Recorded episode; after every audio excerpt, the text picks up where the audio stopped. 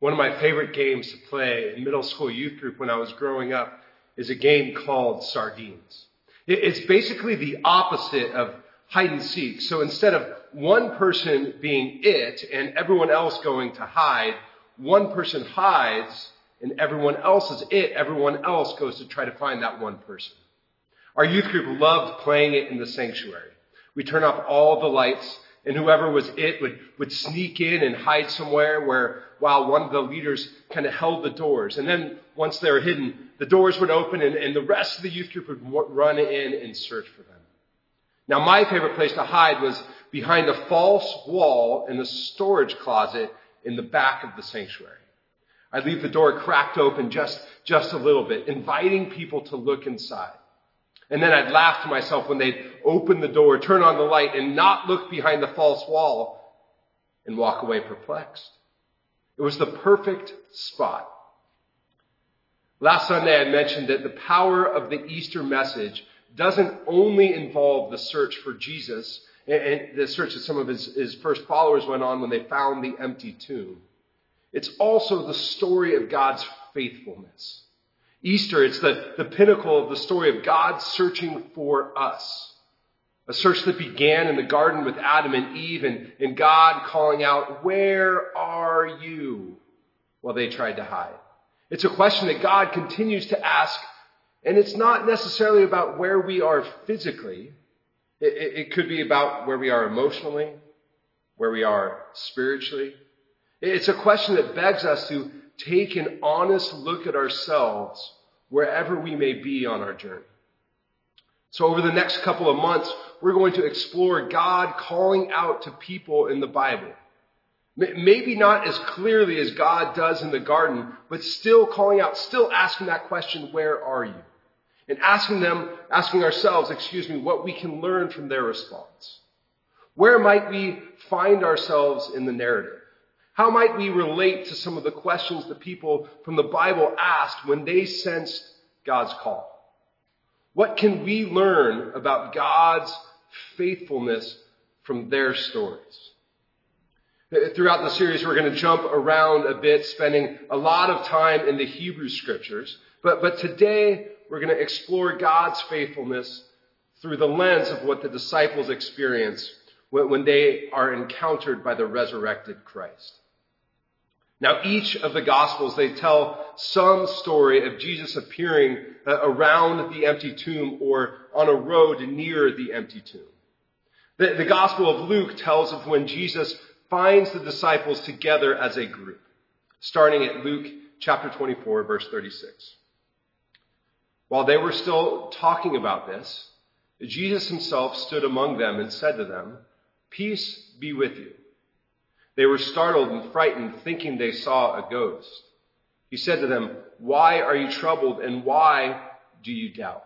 Why do doubts rise in your minds? Look at my hands and my feet. It is I myself. Touch me and see. A ghost does not have flesh and bones as you see I have. When, he had said this, he showed them his hands and feet. And while they still did not believe it because of joy and amazement, he asked them, Do you have anything here to eat? Now they gave him a, a piece of broiled fish, and he took it and he took it and ate it in their presence. He said to them, This is what I told you while I was still with you.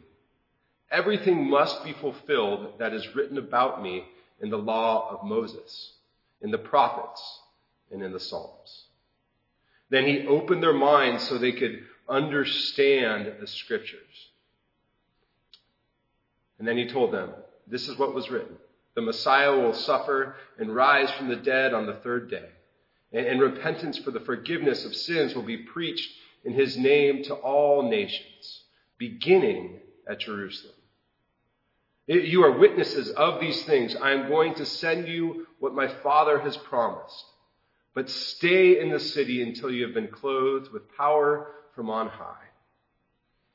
This is the word of the Lord. Thanks be to God. So as Jesus finds the disciples, we see God's faithfulness on display in many, many ways. We could point to the fulfillment of the prophecies, or to Jesus opening their eyes to some of what he taught before the crucifixion. But in my mind, the most powerful part of this story is Jesus finding the disciples, finding them in the midst of their despair.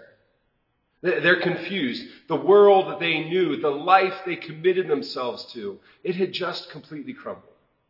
What were they supposed to do now? They were confused. They're, they're full of questions, probably even some doubt. They're shocked. I imagine they're in the state that many of us find ourselves in after we've lost a loved one suddenly, where you just kind of vacillate between tears and being numb. And Jesus finds them in that place. He gives them hope. When John tells this story in, in, his gospel, he writes that the doors of the room where the, the disciples gathered were locked because they were afraid. They were afraid of the Jewish leaders. They couldn't be sure who was looking for them, and, and they had to know that they'd be associated with Jesus. So they hid, probably in fear of their lives. Then the, the two disciples who, who Jesus finds on the road to Emmaus show up to share what they had just experienced. I imagine they, they struggled to find the right words. They probably rambled on and on out of excitement and disbelief, struggling to, to kind of put together complete sentences. And then in the middle of the chaos, Jesus shows up. They go from panic uh, to hysteria. And Jesus responds with a greeting that would have been familiar, even warm. Peace be with you. He passes the peace and as he does, he brings calm and comfort in the midst of confusion, in the midst of panic.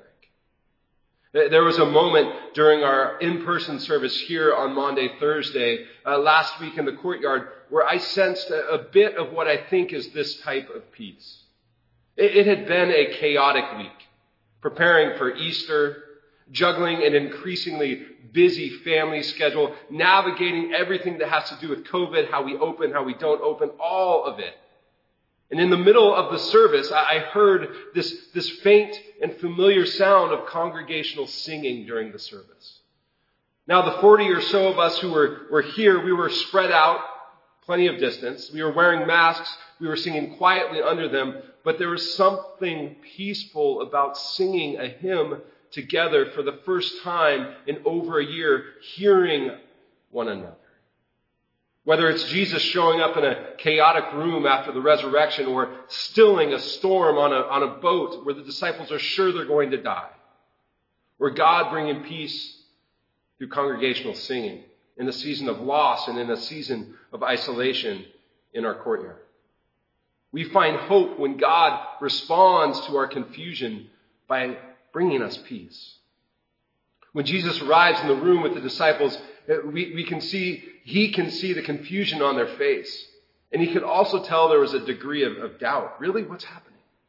Jesus turns to them, looks at his hands and his feet, uh, uh, to, to, and invites them to touch him. And then he sees that they're still not convinced. So he asks for food, broiled fish, and he eats it in front of them.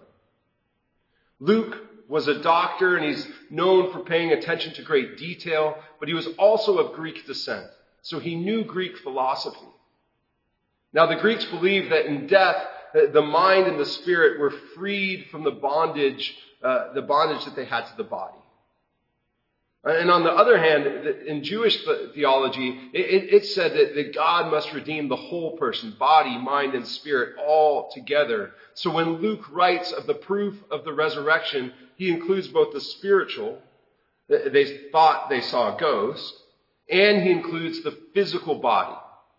The risen Christ both walked through walls and ate fish. He invited those who were there to confront their fear and to experience him. God's faithfulness is on display as they're invited to do their own research. Now, in the same way, we're invited to explore our doubts Uh, uh, about ourselves, about God, about what we see and hear in, in the world. A part of being honest with our own faith journeys is not shying away from those questions. It's one of the reasons I'm asking us to look at this question during the series of where are you? We shouldn't be ashamed of our doubts. The truth is we all have them. And there's plenty of room for skepticism in the Christian faith.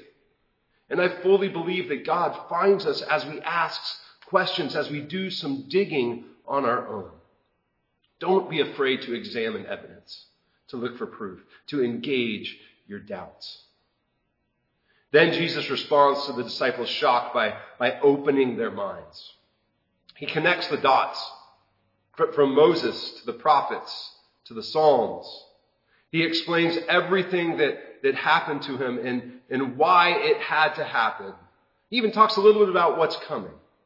Now, this was a familiar pattern for the disciples. He often responded to their shock by going away with them and giving them some sort of explanation. The, the explanation itself might have actually led to more questions. It, it was almost as though each time he answered one mystery, he led them down the road to another.